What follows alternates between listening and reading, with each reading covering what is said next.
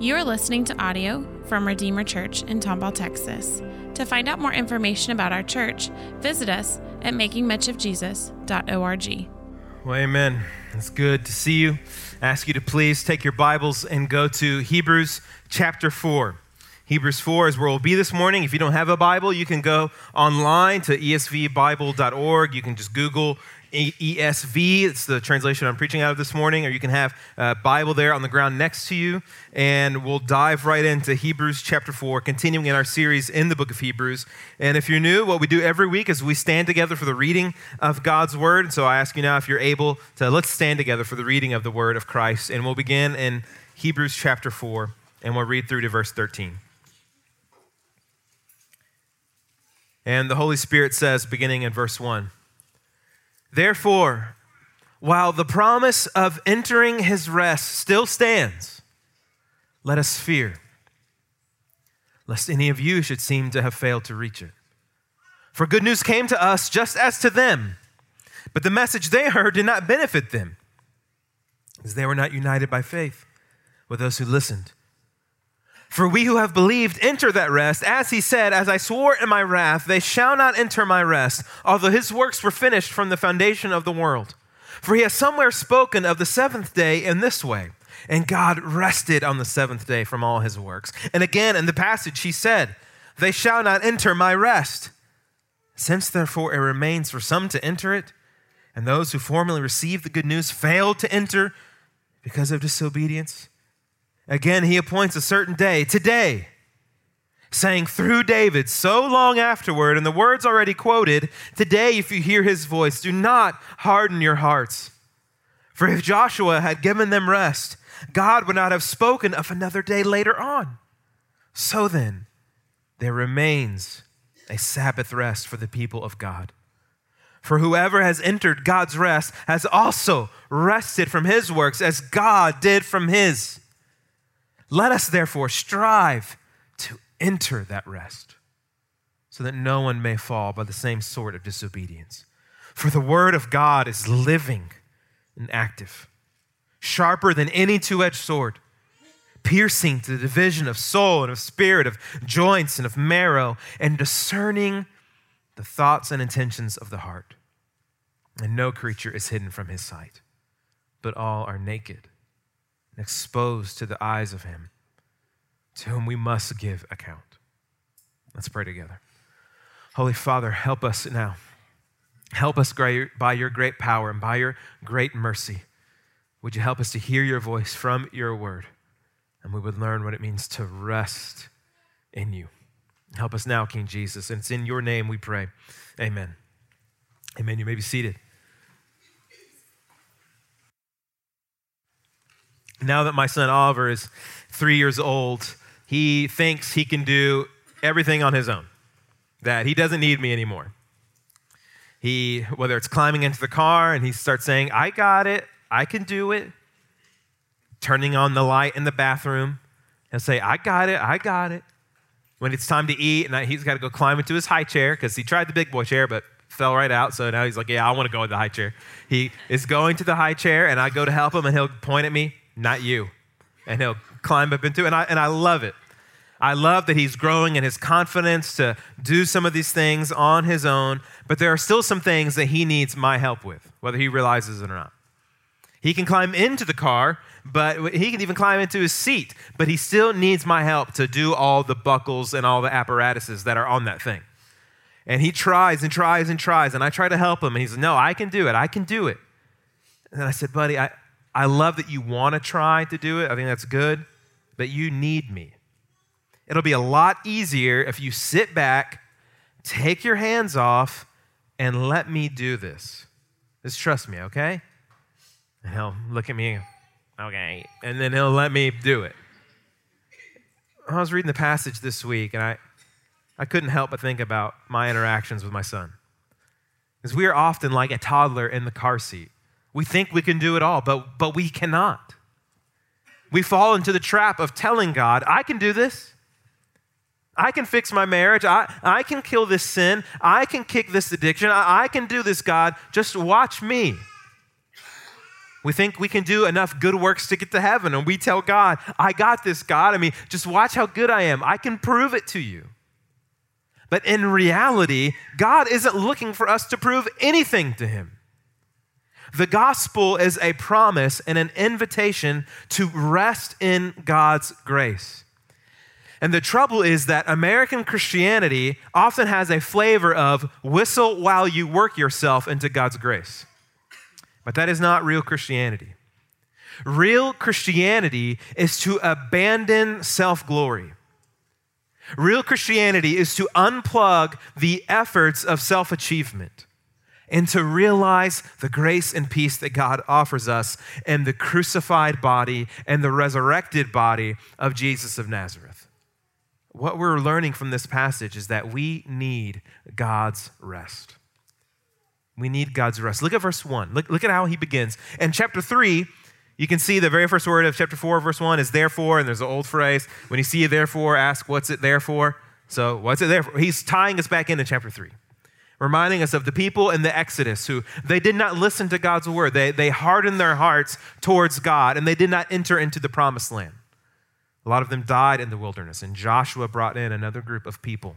So he's reminding us of that. Therefore, while the promise of entering his rest still stands, I love how this begins. While the promise of entering his rest still stands right now, this moment, God's offering you rest. Are you spiritually exhausted? Emotionally burdened and spent? I mean, some of us are here today and we are burdened because you have been carrying guilt and shame and sins for decades now. Always hiding, always covering or you've been suffering and you haven't been dealing with your suffering. We've been trying to make up for our sins. Maybe you've been working so hard to be a good person and you still don't understand why you aren't happy. Maybe you're still filled with doubt and unsure of what's going to happen to you after you die. Verse 1, listen, is an invitation to enter into God's rest. Wow, the promise, it's a promise of entering his rest, his rest, still stands. Will you receive that promise? I mean, it is available to everyone in this room today. And I can confidently say that the reason you are alive and the reason you are here today in this moment is that so you could hear the invitation into God's rest. Because the gospel of the kingdom of Christ is an invitation to be checked out of the world's morality labor camp and to be ushered into the righteous kingdom of grace. Because the world, the world constantly says, prove yourself. Show that you're the best. Earn your spot at the table. But the gospel says, Christ has proved himself for you. You can't be the best and Jesus invites you to the table. Have you really believed the promise to enter into God's rest? Have you entered God's rest not through your achievements, but through Christ's? Through his death on the cross, believing that on the cross he did actually pay for my sins and that it's proven my sins were paid for because he rose again from the dead. And that now, by Jesus, what is given to you is every spiritual blessing in the heavenly places. And you are barreling towards new life on the new earth to come because of Christ alone. If you haven't believed that yet, the promise stands. But believe it today, it still stands. So look to God in faith and believe, and you will have rest. And for Christians and, and for those of us in the room who profess to know Christ, listen Beloved, the writer of Hebrews is concerned that some of the members of this church are not going to enter that rest. Look at what he says, the second half of verse 1. Therefore, while the promise of entering his rest still stands, let us fear, lest any of you should seem to have failed to reach it.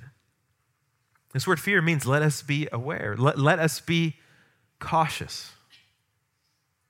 Let's be honest. Let's be real. Let's be sincere. And, and, in a way, let's be severe with ourselves. Let's not be glib. A kind of Christianity that's always glib, that's always fake smiling, is not a real Christianity. There are moments where we must fear, we must assess, we must be severe with ourselves. Do I really know God?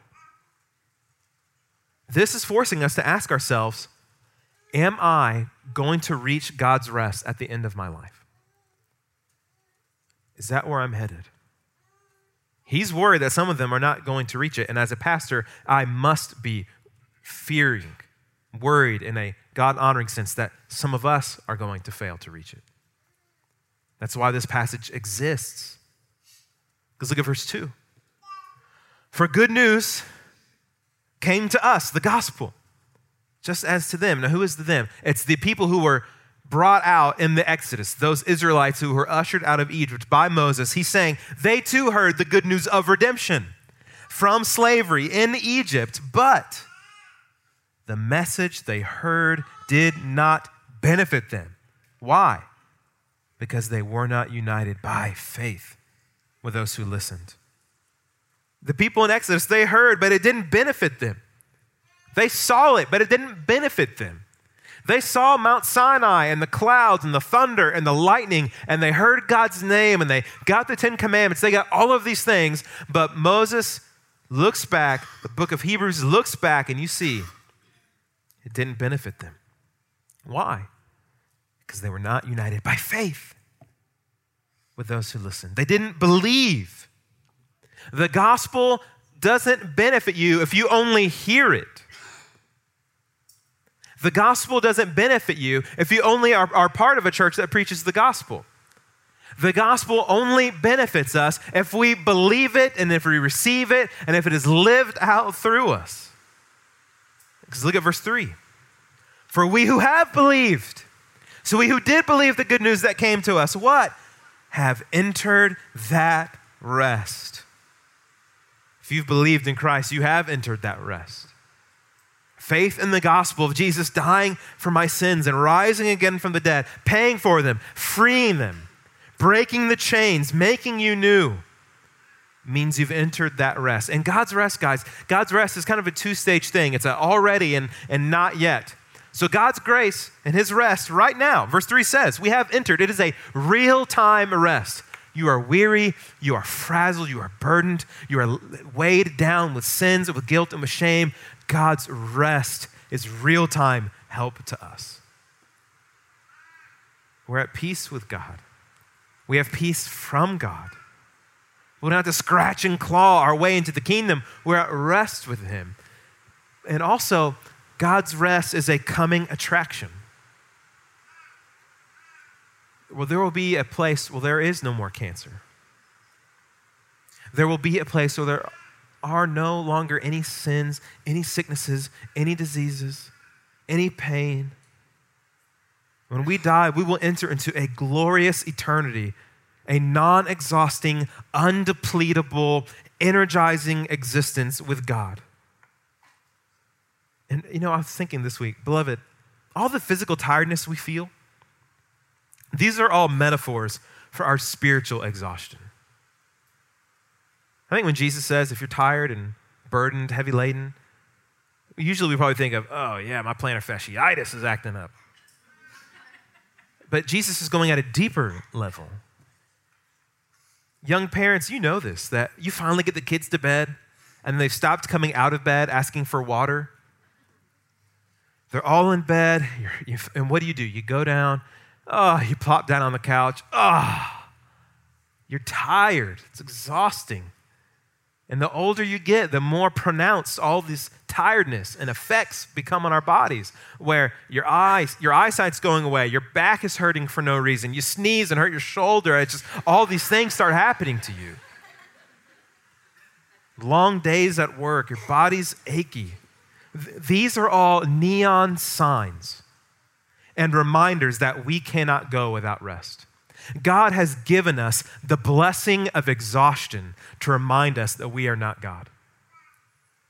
That even the youths grow tired and weary. That we need God. Not just physically, but spiritually and our souls. We need Jesus. Because you can look throughout our world, everyone is trying to make rest. Everyone is after rest. Whether that's having the perfect pillow, having the right blanket, having apps that track our sleep, we are obsessed with making sure we're resting. And there's other ways, whether that's we chase it through Netflix, chase it through meditation, chasing it through chakra beads, our alcohol, our other people's bodies. Everyone is chasing rest. Even trying to soothe themselves by being a good person and doing a lot of good work so their, so their souls will be at rest. But you see, the Bible's telling us we can't create our own rest because it is a promise to enter His rest. We need to enter into God's. And how do we enter? What does verse 3 say? For we who have believed enter that rest. It's only by faith, it's not through works. And here's what we need to understand about faith. We usually think of faith as something as, I just, uh, yeah, I know it's true. I believe that's true. This is really important. This is really important message for the Bible Belt. Faith is more than some cranial recognition of the truthfulness of Christianity. You know, demons know that Jesus died and rose from the dead. So just the fact that you know that, it doesn't mean that you're a Christian. Faith is believed, and faith is lived. This is a big point in Christianity that being a Christian is more than affirming the truths of Christianity. And you can prove it real fast. It's so easy. I can affirm that George Washington was the first president of the United States. That doesn't change my life. It doesn't change, it doesn't make me go, oh, George Washington, first president. I really want to forgive people now. It doesn't matter. It's pass a test, great. It doesn't change your life. You can affirm the truth that the Texans lost to the Patriots. That might change your life a little bit, but it doesn't have any long term effects for you to be kind to one another, for you to serve others. So, Christianity isn't just something we affirm, it is something we believe, and it's something we live. This is an inseparable reality of authentic Christianity. And if there is any kind of Christianity that's, okay, yeah, I, I, I, totally, I ascribe to all these things, but the life is not changed, that person is not made new. Sins are not repented of. There is no growth. There is no fruit. There is no desire to follow Christ. The Bible says that's not Christianity. Because look at verse 6, and he proves it to us. As he, he talks about in verses 3 through 4 and 5 about the seventh day and the rest and how God rested on seventh day. And we'll get to that in a second. But verse 6 Since therefore it remains for some to enter it, that rest, those who formerly received the good news, and he's talking about those in the Exodus, they failed to enter. Why? Because of disobedience. So this proves that it's not just something you go, yeah, I think it's true. Because what did he say in verse 2? Why did they not enter into that rest in verse 2? Because they were not united by faith. Well, now he says in verse 6, it's because of their disobedience. So which is it? It's both. Because they are an inseparable unit. You cannot separate faith and then the obedience that follows. Because faith without works, as James says, is dead. This is why Jesus tells people sell all that you have and then come follow me. And then people don't do it. Why?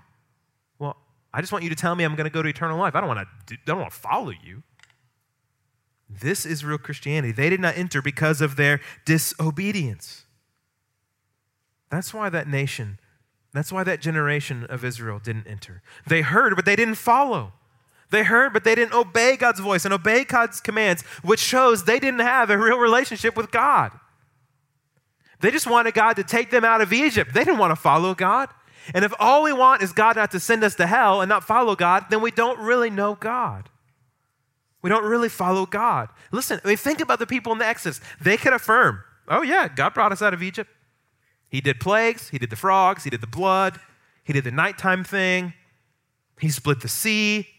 I mean, they could go on and on and on and saying all the things that they know happened. But they didn't honor him. They didn't follow him. They didn't obey him. They didn't want to.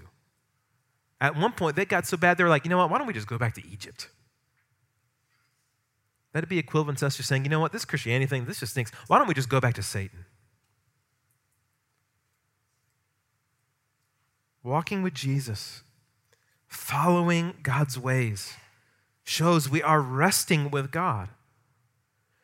And one thing we realize from this passage is that the rest he keeps talking about, this rest isn't about the promised land. Though it seems like it. Maybe that's what we thought of originally. Oh, he's talking about the promised land. No, he's talking about something greater than that. This is rest from a works religion. Look at verse 8. Verse 8, the Bible says, For if Joshua had given them rest, remember, it wasn't Moses who brought them into the promised land, but Joshua. If Joshua had given them rest, God would not have spoken of another day later on. You could paraphrase it this way If Joshua would really have given them rest, why is God bringing it up again in Psalm 95? If Joshua really had given them rest, why am I, the writer of Hebrews, why am I telling you about it? That the promise still stands. It's because Joshua didn't really give them rest. Rest wasn't in the promised land. Because in Psalm 95, which he keeps quoting over and over and over again in chapter 3 and in chapter 4, he keeps talking about the rest that he's going to give them, this, this other day. God keeps telling them about the rest he offers, and he keeps telling us that God's rest is available to us. So, what does this mean for us? That if Joshua didn't really give it, it still stands. What is it? Verse 9. So then, there remains a Sabbath rest for the people of God. Not just the nation of Israel, but the people of God. People from every tribe, people from every language, people from every nation, people from every race. There is rest offered, available, and open.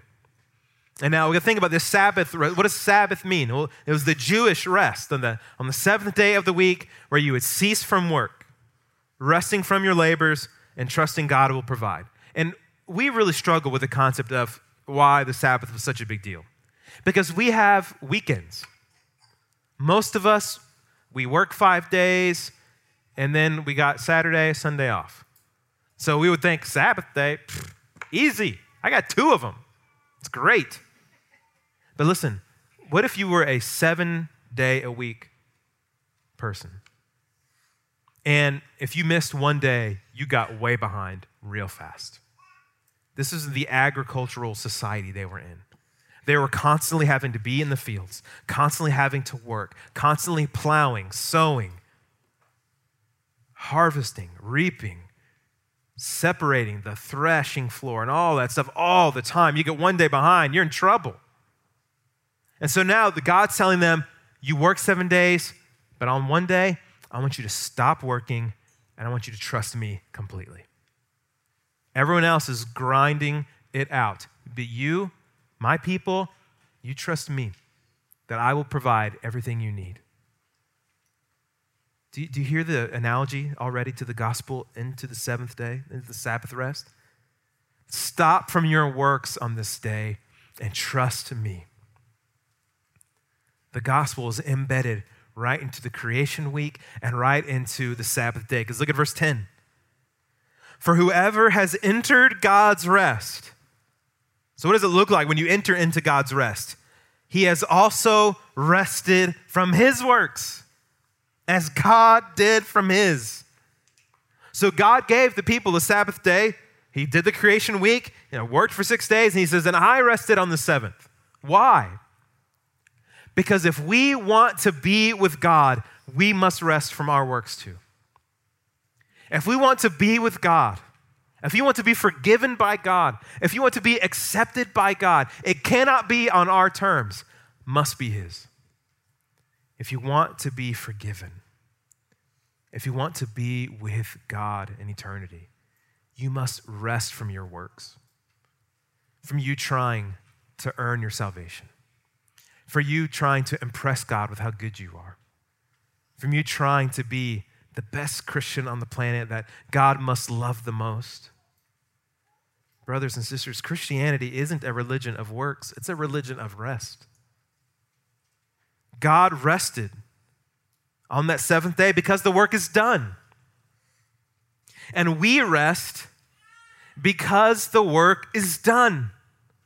When Jesus is dying on the cross and he yells, It is finished, he is preaching the gospel in his death and he's preaching the gospel at his death. That I finished what I came to do.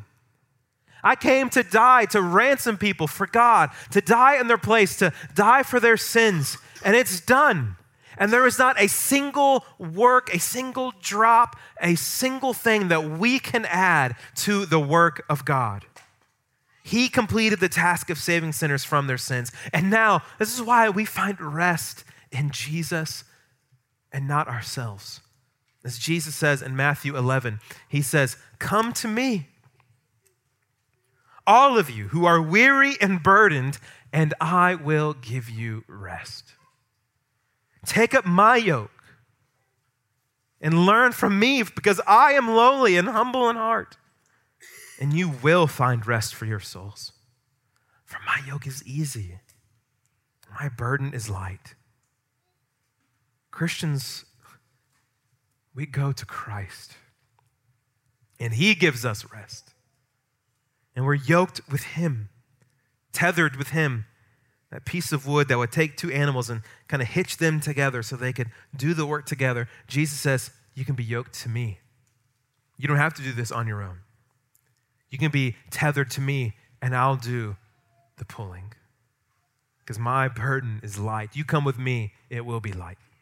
You come with me, your life will be so much easier. Christians rest because Christ completed the work. We rest in the righteousness of Christ.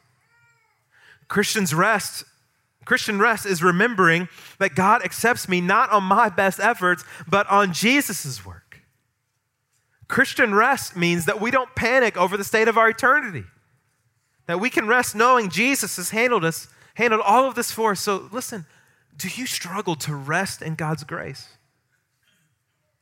Are you constantly worrying, do I measure up? Does God really love me? Do you still struggle with trying to achieve your salvation, trying to earn God's favor, trying to earn God's love? Learn what it means to rest with Christ. That I'm saved. Nothing that I have done, nothing that I can do, nothing that I won't do, but all Christ has done for me, and we receive it by faith. Have you entered that rest? To be a Christian, as you see Jesus saying, is to be tethered to Christ. Sometimes we think we like just the first part, where Jesus says, Come to me, all who are weary and burdened, and I'll give you rest. We think, Oh, yes, it's so good. But remember, keep reading. What does it really mean to take up my yoke and learn from me? It means to be tethered to Christ and to walk with Christ. So, see, Christianity isn't just coming to, Jesus, coming to Jesus for relief, it is coming to Jesus and then walking with Jesus, learning from him how we live.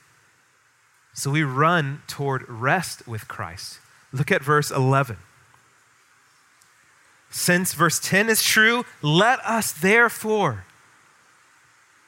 strive to enter that rest. It is amazing that he says the word strive here. Because you would think after all of this, he would say, Let us rest. Let us rest to enter that rest. But he says, No, let us strive. I love the irony here because it's jarring for a second. He's been so much about rest, rest, rest, rest, rest. Now, strive to enter that rest. Why? Why do we have to work hard into that rest? We have to press on into that rest? How do we enter that rest to come? Because to rest in Christ doesn't mean we're checked out in Christ. That, oh, I can just kind of let go and let God. I like that phrase and I hate that phrase. I like it for salvation. Let go, God saves me. I despise that phrase for sanctification. let go, let God. The Bible doesn't talk that way. It says, work out your salvation with fear and trembling, knowing that it is God who is at work in you. So we don't let go and let God. We, we put effort. The gospel is opposed to us earning anything from God. You must hear that. The gospel is opposed to us earning anything from God, but the gospel is not opposed to us putting in effort to grow with God. That's what he means by strive. It's disobedient to not listen to Jesus. We are denying the rest offered to us when we disobey Jesus. We don't walk with Jesus in all life. He is saying here, work hard at resting with Christ. Work hard at resting in His grace. You know why? Because the cosmic forces and the satanic powers are at war against us, that we would not rest in His grace. So we must strive towards that grace, towards that rest.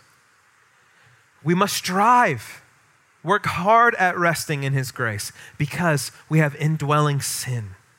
We have the old nature, we have our temptations, we have all of these thoughts and feelings and emotions inside of us that are tempting us. And we got to fight hard against them. Listen, I'm so serious. If you think it is easy to deal with temptation, you absolutely sin more than you realize. Jesus withstood temptation for 40 days in the wilderness, which is symbolic of the 40 years that Israel failed in temptation. Jesus won. And after this session that Jesus has with Satan for 40 days, after it's done, Jesus doesn't say, Whew, man, y'all want to get something to eat? It's, the Bible says, after Satan departed, angels came and ministered to him, strengthening him. He was exhausted. And he strived and he endured and he fought for you and for me so that we could strive and that we too could fight by his power and by his grace to rest in the promises of God. Because that's what Jesus did in every temptation. He rested in the promises of God. Satan tempted him, Jesus countered with rest in the promise of God. Jesus, Satan tempted Jesus again, he countered with a rest in the promise of God. We got to see that the Christian life is not a parade. On this earth, it's not a parade. It is a slugfest. It is a war. It is a grueling marathon against the satanic powers and our flesh. That's why the Bible often says, fight the good fight of faith. Strive to enter that rest. Or run the race with endurance. Strive to enter that rest. We are resting in Christ. That doesn't mean we've got our feet up, it means we're carrying a cross too. Daily, dying to self. So, how do we strive? How do we strive to enter that rest? So, let us strive. Okay, I got to keep going. I don't check out. The Christianity is not with your feet up, it's, it's walking with Christ, walking with Him. How do I do that? Now, these closing verses, verses 12 through 13, these are all about the role of God's word in our lives. Last week we saw how today, if you hear his voice, don't harden your hearts. And we talked about reading the Bible, getting in the book, and, and enjoying God's word. And that's true. And these verses now, I mean, we could say the same thing. Hey, you know, start a reading plan, start reading, get going, and th- that would be fine. But the intent of these verses is a lot more than that. These verses now are reminding us that that to be people of the Bible means we live what the Bible says. God doesn't care if you know all of the verses and you don't live them. God's more concerned about that. And Christianity that knows the Bible but then doesn't live the Bible is dangerous. To strive is to obey God's word. Because, see, what's the contrast in verse 11? Let us strive. Well, what happens if we don't strive? What's the last word in verse 11? Disobedience. Let us strive to enter that rest so that no one may fall by the same sort of disobedience. So, striving is in that lane of obedience. To not strive with God's word is to disobey God. So, this means that when we are reading the Bible, we're not just checking boxes, we are being confronted with things we shouldn't be doing. shouldn't be thinking, shouldn't be feeling, shouldn't be wishing for. And we're confronted by things we should be doing, things we should be thinking, things we should be feeling, things we should be praying for. And if we hear those and go, oh, cool, and do nothing about it, we are not striving to enter that rest. Because look at verse 12. For the word of God. So he, all this talk about striving and obedience, and here's why. Here's how we do it. Verse 12. For the word of God is living and active sharper than any two edged sword. For the Bible to be living reminds us this is not a stale book. This is unlike any other book in the universe. It's living and it's, it's powerful, it's got a pulse, and it's, it's always relevant. Sure, the Bible was completed years and years and years ago, but this book isn't dated. It's living and active. And this word active, I, I don't like the ESV translation of this, I don't think it's the best. It almost sounds redundant, living and active. It really means efficient and effective. The Bible accomplishes what it sets out to do. It's effective, it's not a snoozer, it's not a bust. Sometimes, you know, you'll hear of college players who were drafted, either NFL or NBA, and they were a bust. They didn't work out, they didn't meet up to expectations. Sometimes we think that way about the Bible. We sit down to read and we expect these warm, fuzzy feelings and fireworks and angelic harp music in the background. And we read and we sit back and go, what was what did I read? What was that? Nothing happened. I didn't feel good. I actually felt worse. That was a bust. And then we get discouraged and we don't read anymore. That's not true of God's word. God's word always accomplishes its purpose. We just may not see it right away.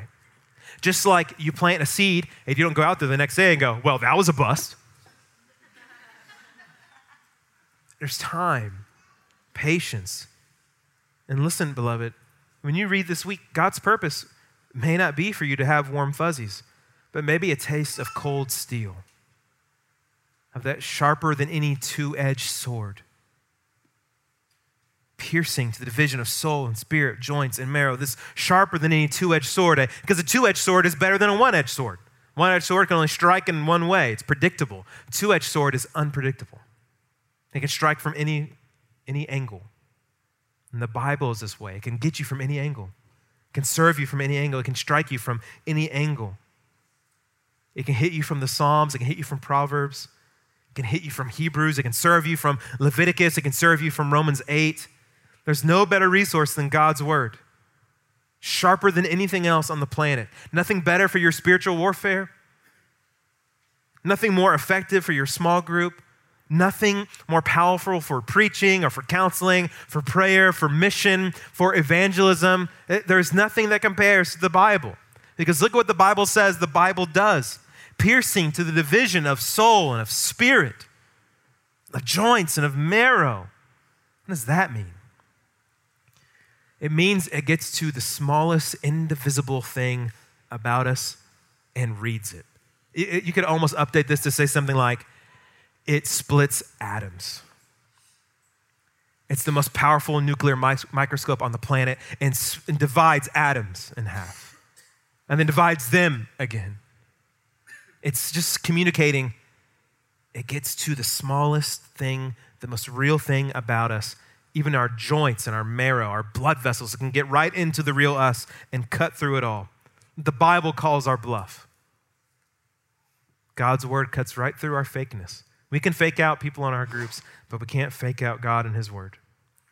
We can pretend our marriages are great, but we can't fake out God and His word. It shows us reality, shows us how we need Jesus, shows us how we're sinning, and shows us how we need rest. Rest with God. So hear it. Do not harden your hearts, but obey it. because It's sharper than any two edged sword. And remembering, because of verse 13, and no creature is hidden from his sight. But all are naked and exposed to the eyes of him, just like Adam and Eve after they sinned. Naked and exposed to the eyes of him, to whom we must give account. You must give an account to God for your life. He sees everything. So, even right now, what do you think you are hiding from God? And I say, what do you think you're hiding? Because you're failing. Even though this is what's so tricky about sin and our flesh and Satan is that we think we're doing a good job at hiding. We're failing because we can't hide it from God. You can erase internet history, but He sees. We can delete texts and emails, but He sees. We can lie and cover, but He knows. And since you will be held accountable to God for your life, what will you say to Him? What will happen on that day in verse 13 to whom we must give account? When that happens, what will you say to Him? What will your defense be? I just want to prepare you for your eternity. What will you say? Will you say something like, hey, I, I, tried to be a good person? I mean, I did this, I did these things, so obviously we're good, right? No. Will you say, I, I trusted in the life and death and resurrection of Jesus for my sins? That is the only way you will find true rest for your soul. The only way you'll have real rest for your life. If you deny yourself and pick up your cross and follow Christ, I'm resting in the life and the death and the resurrection of Jesus for my sins. Rest in the saving help he offers. And let's stop being like a toddler in the car seat. I got it, God. I got it. But by faith, let's rest in God's grace. Let's pray together. Thank you for listening. To find out more information about our church, visit us at makingmuchofjesus.org.